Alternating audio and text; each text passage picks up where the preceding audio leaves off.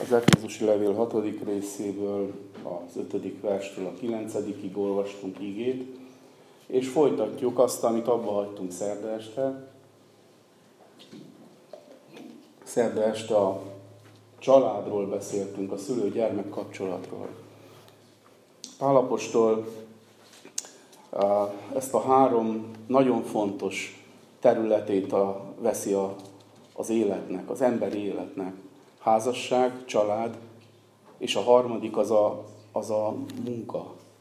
Mert így rendelte Isten, hogy, hogy fáradtsággal és verejtékkel keressük meg a mindennapi kenyerünket. Miközben nagy az ő kegyelem, mert kirendeli. Kérhetjük, a mi atyánkban is ezt kérjük, ami mindennapi kenyerünket ad meg nékünk ma. És megadja, áldott legyen az ő neve. De ez a három terület nagyon fontos az ember életében. Amikor Pálapostól beszél az efézusiakhoz, nem az utca emberéhez beszél, nem, nem az efézusi néphez beszél, hanem az efézusi szentekhez, akik szentlélekkel teljesek, akiket Jézus Krisztus megváltott. És a megváltás az életükben egy nagy változást hozott.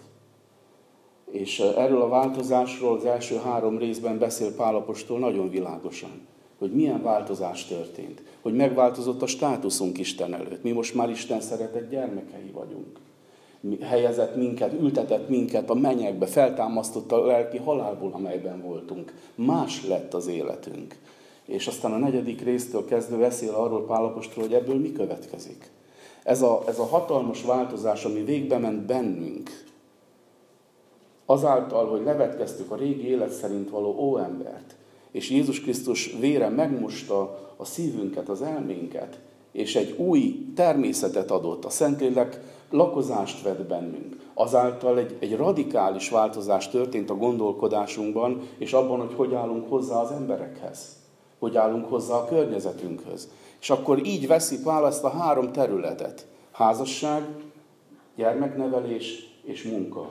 És azt mondja, nézzük meg, hogy a kegyelem mit, végz, mit végez a hívő emberben ezeken a területeken. És szó volt arról, hogy a házasságban hogyan munkálja Isten lelke az, az engedelmességet és a szeretetet, és az engedelmesség és a szeretet hogyan dolgozik össze. Férj és feleség esetében.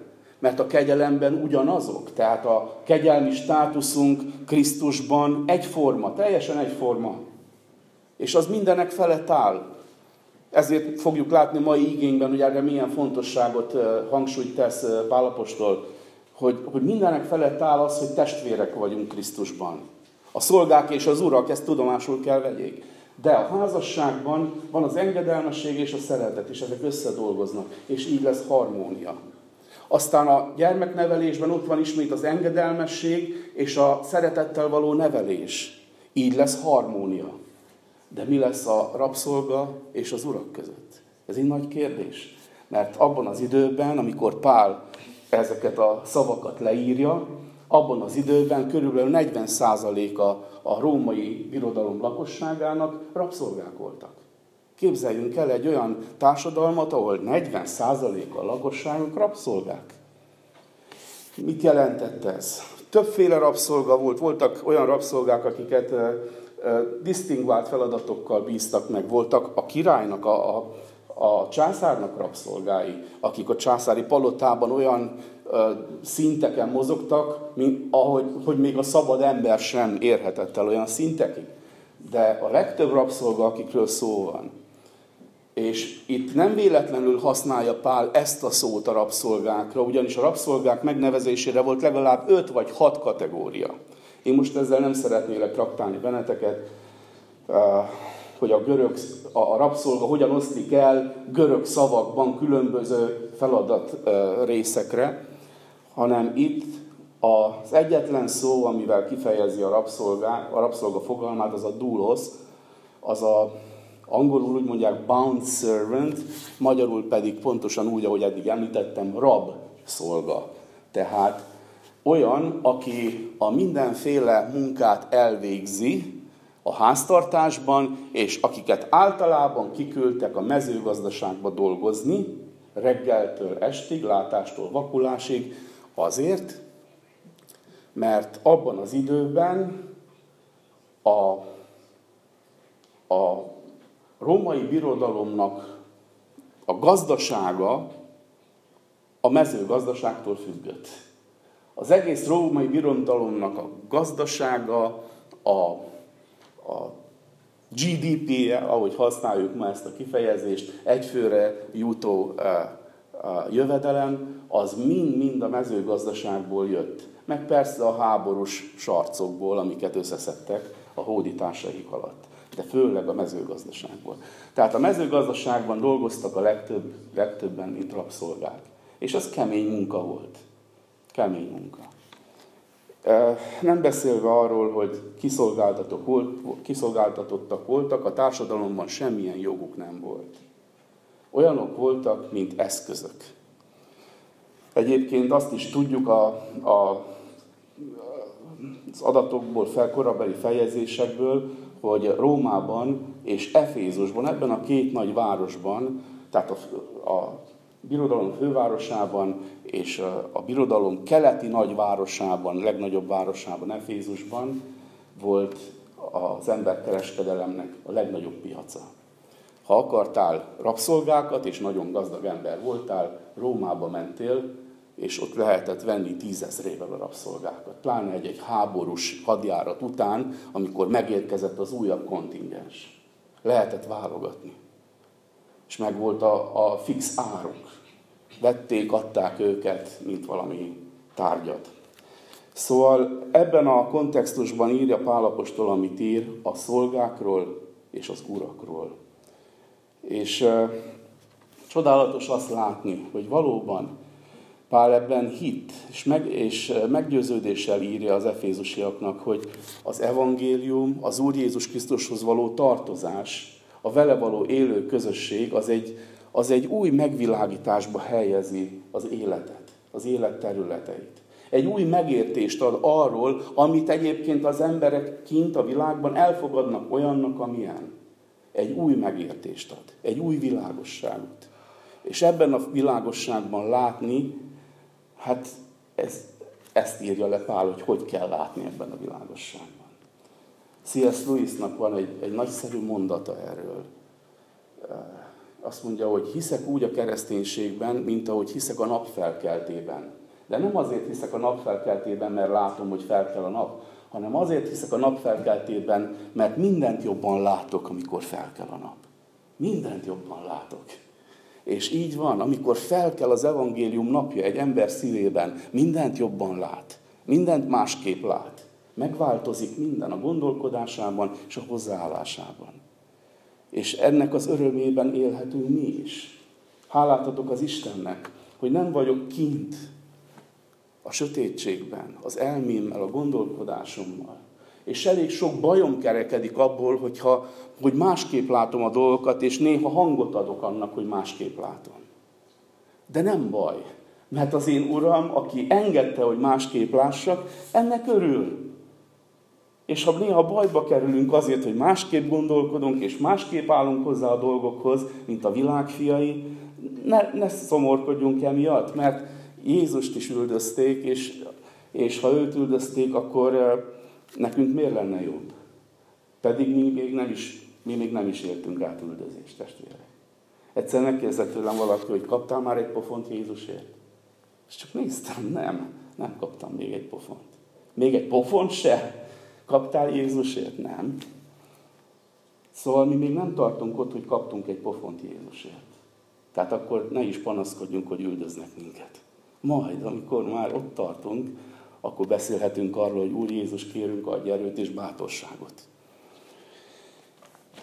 Nézzük meg tehát gyorsan, hogy pár rövid gondolatban, hogy mit jelent ez a, ez a forradalmi új gondolkodás, Pálapostól részéről, amit ő vezet be a Szentlélek által a, a szolgák és, a, és az urak viszonyában.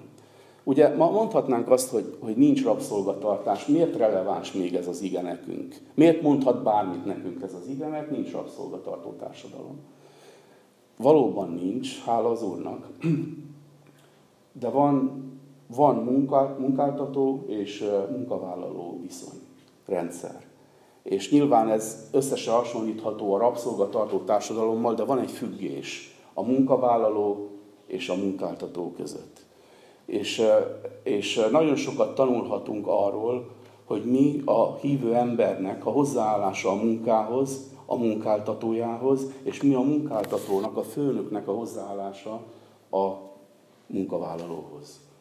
Mert erről beszél. Ott ültek az imaházban, vagy ahol hallgatták az ígét, és ahol felolvasták az Efézusi levelet pár részéről, ott ült a gyülekezetben a rabszolga és a rabszolgatartó együtt, egy Isten tiszteleten. És mind a kettő hallott valamit ebből. Bárcsak mi is hallanánk valamit, ami nekünk szól. Szolgák, félelemmel és rettegéssel engedelmeskedjetek földi uraitoknak, olyan tiszta szívvel, mint Krisztusnak. Szolgák.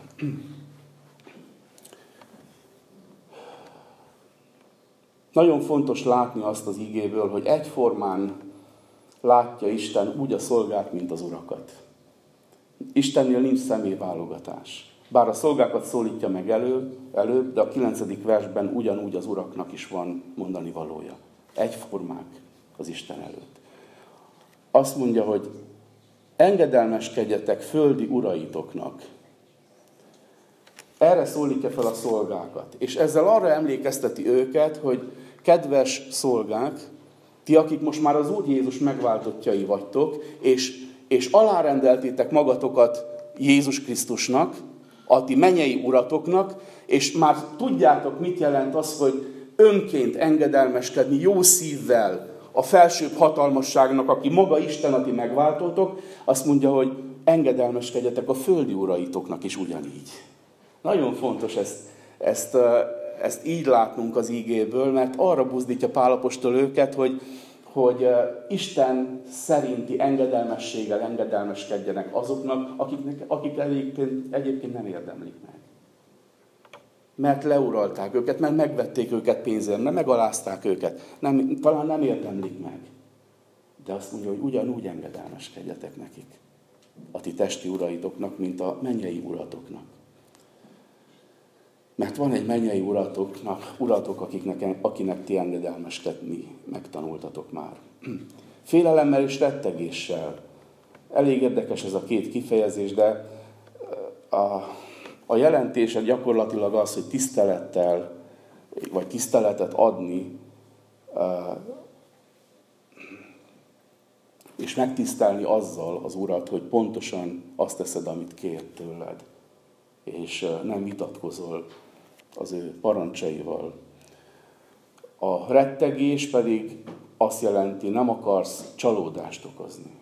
A legjobbat akarod nyújtani az szerint, ahogy te képes vagy ezt a munkát elvégezni.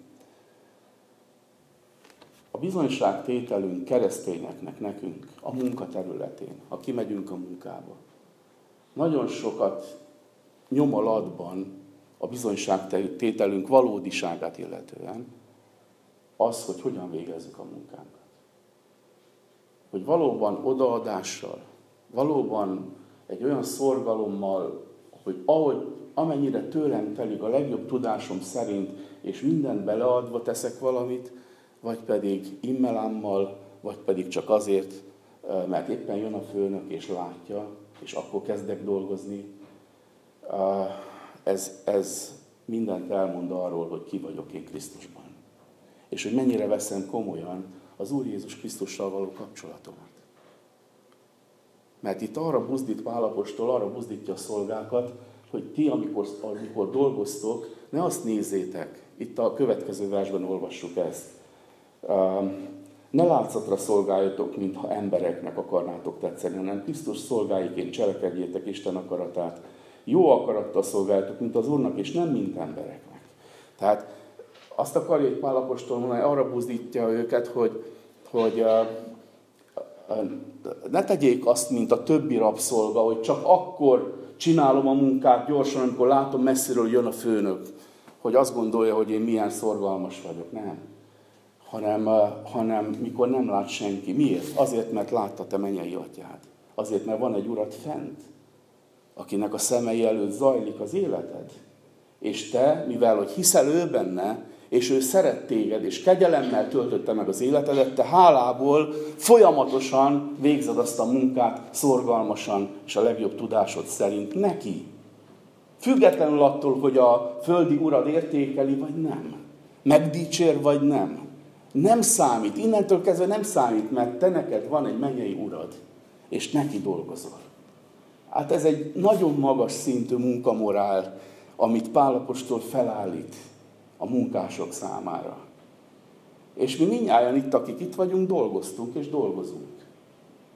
És érdemes végig gondolnunk, hogy Uram, én ott egy gyermeked vagyok. Szeretném, és legalább azt az imádságot kimondani, szeretnék mindig úgy dolgozni, hogy neked dolgozok. Úgy, úgy, meg, úgy elkészíteni azt a, azt a munkadarabot, mintha a mennyországba exportálnák úgy leírni azt a papírt, azt a dolgozatot, mintha maga Isten kéne olvassa. És gyönyörködhessen benne, hogy ez szép volt. Ebbe beletettél mindent. Nem úgy, mint embereknek, hanem úgy, mint Istennek. Nem csodálatos gondolat ez? Engem megremegtet. És megszégyenít. Én is dolgoztam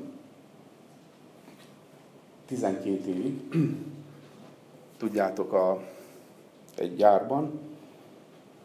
Tehát van tapasztalatom itt a szekuláris munkavilágából valamennyi, mint ahogy nektek sokkal több.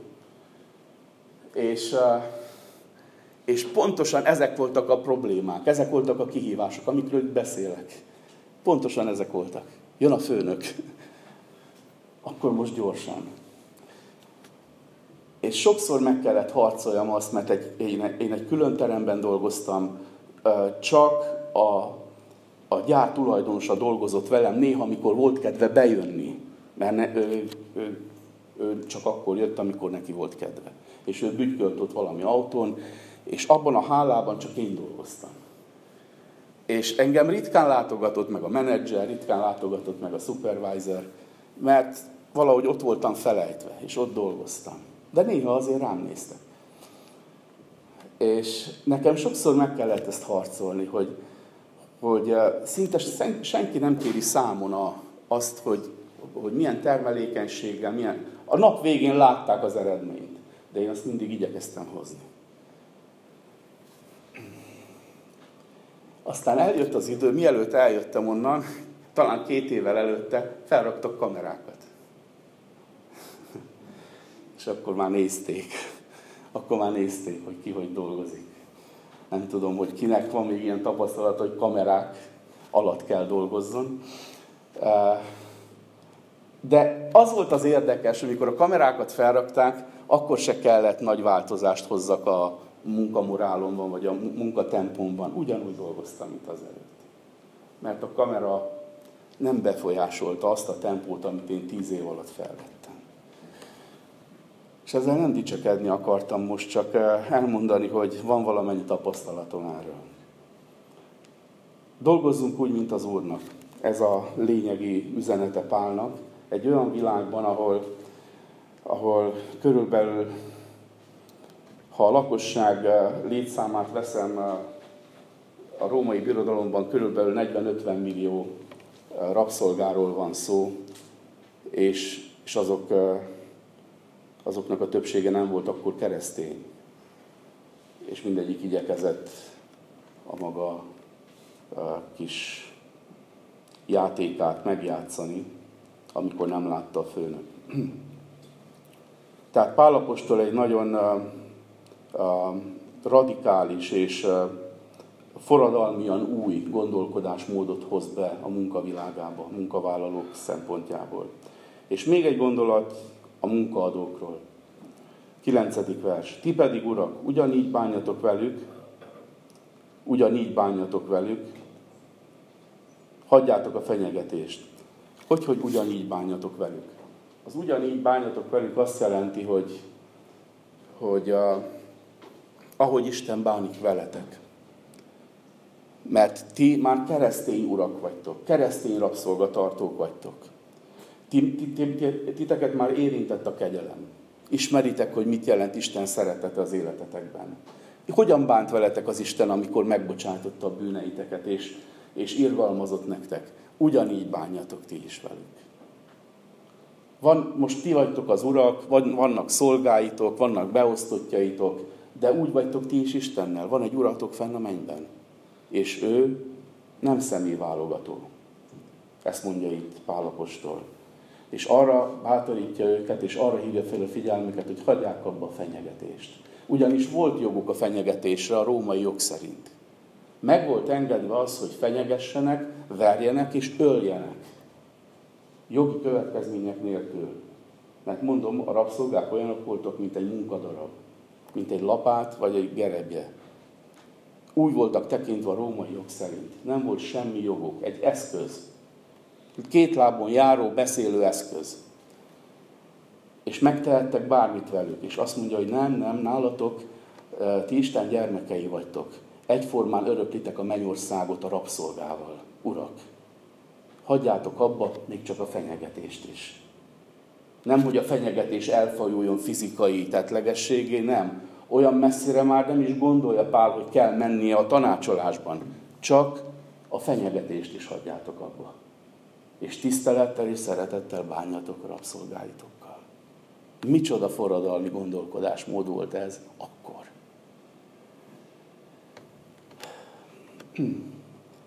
Ma már nincs rabszolgatartó társadalom, de hogyha vannak munkaadók, nem tudom, közöttünk, hogy közöttünk talán nincsenek munkaadók, inkább munkavállalók. De a munkaadóknak azt mondja Isten ma is, a hívő munkaadóknak, hogy légy becsületes, légy egyenes, légy kedves, tiszteld a munkásaidat, szeresd őket, fizes ki őket időben, ez mind-mind ott van a Bibliában a munkaadó részéről. Mindezt a kegyelem végezte. 2000 évvel ezelőtt a kegyelem ezt hozta be, Jézus Krisztusnak a váltság munkája, halála és feltámadása, behozta a társadalomba ezt az újat, amire azt mondja C.S. Lewis, hogy a napfelkeltében hiszek, de a napfelkeltének a fénye az, ami segít tisztán látni. Ezt az újat, ami tisztánlátást hozott, hozta el Jézus. És érdekes, hogy nem buzdít Pálapostól rendszerváltoztatásra. Nem azt mondja a rabszolgáknak, hogy keljetek fel és csináljatok forradalmat, mert igazságtalanság történt veletek. Nem. Hanem azt mondja, hogy viselkedjetek Krisztusi módon ebben a helyzetben. Az uraknak ugyanezt mondja, viselkedjetek Krisztusi módon, és ne éljetek vissza a hatalmatokkal. De ugyanakkor elveti az igazságosságnak a, a magját a szívekben.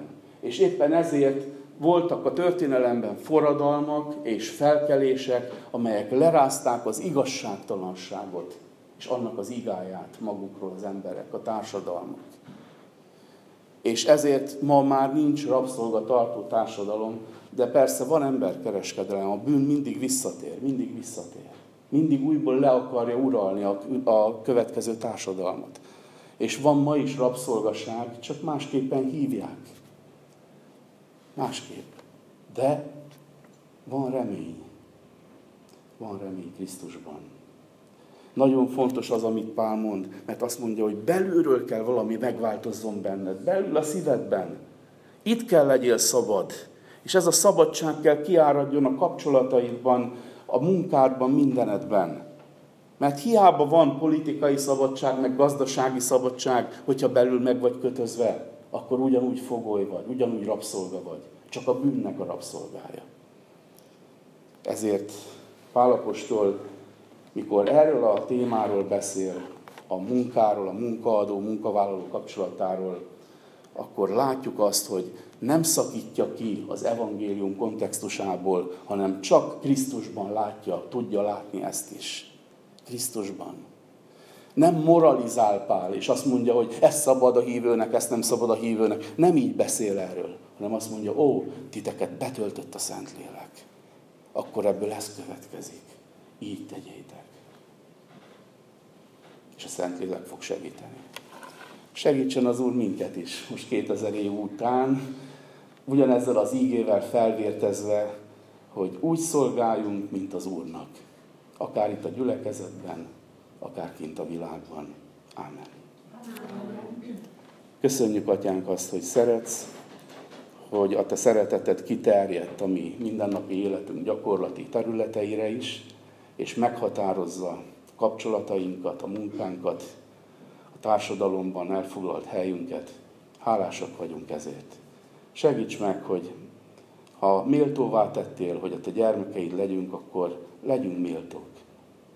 Akkor, akkor éljünk méltóan. Növekedjünk fel szeretetben, engedelmességben, arra a szintre, amelyre te elképzeltél minket. Kérjük ezt az Úr Jézus nevében, és most kérünk, áld meg az Úr vacsoránkat. Amen. Amen. Énekeljünk egy